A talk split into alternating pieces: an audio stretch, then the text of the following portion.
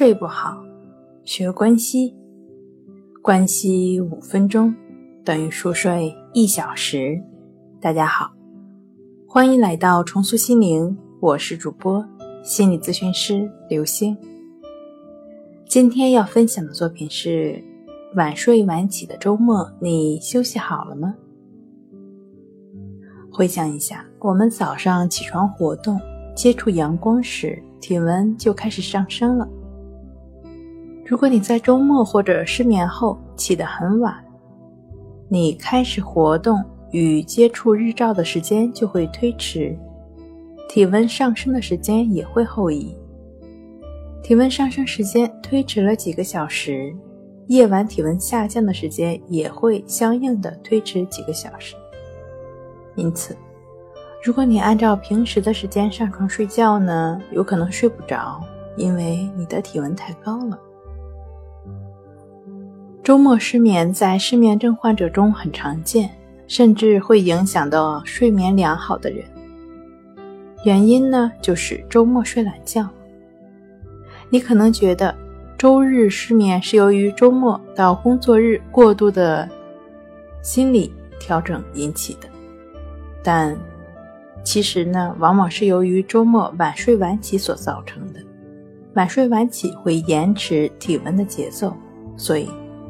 周日晚上睡觉时，居高不下的体温让我们更加难以入睡了。周末或失眠后引起的睡眠紊乱与飞行时差反应的成因同理。如果在周末或者一夜难眠后睡觉，尤其是睡懒觉的话，那你接受光照的时间就会推移，这与引起时差反应一样。只是没有登上飞机而已。正如有些人的睡眠容易受到一小时时差的干扰一样，一些失眠症患者多睡或者少睡一个小时，睡眠都会受到影响。周末或一夜难眠后睡懒觉，也会让人觉得难以睡安稳。如果你某天早上起得较晚，晚上又按照平时时间上床睡觉，你睡前的清醒时间就会减少，体温节律升降幅度也会降至最低，这会削弱睡眠系统，让你更加难的安眠一夜。好了，今天给您分享到这儿，欢迎关注我们的微信公众账号“重塑心灵心理康复中心”，也可以添加 “s u 零一”。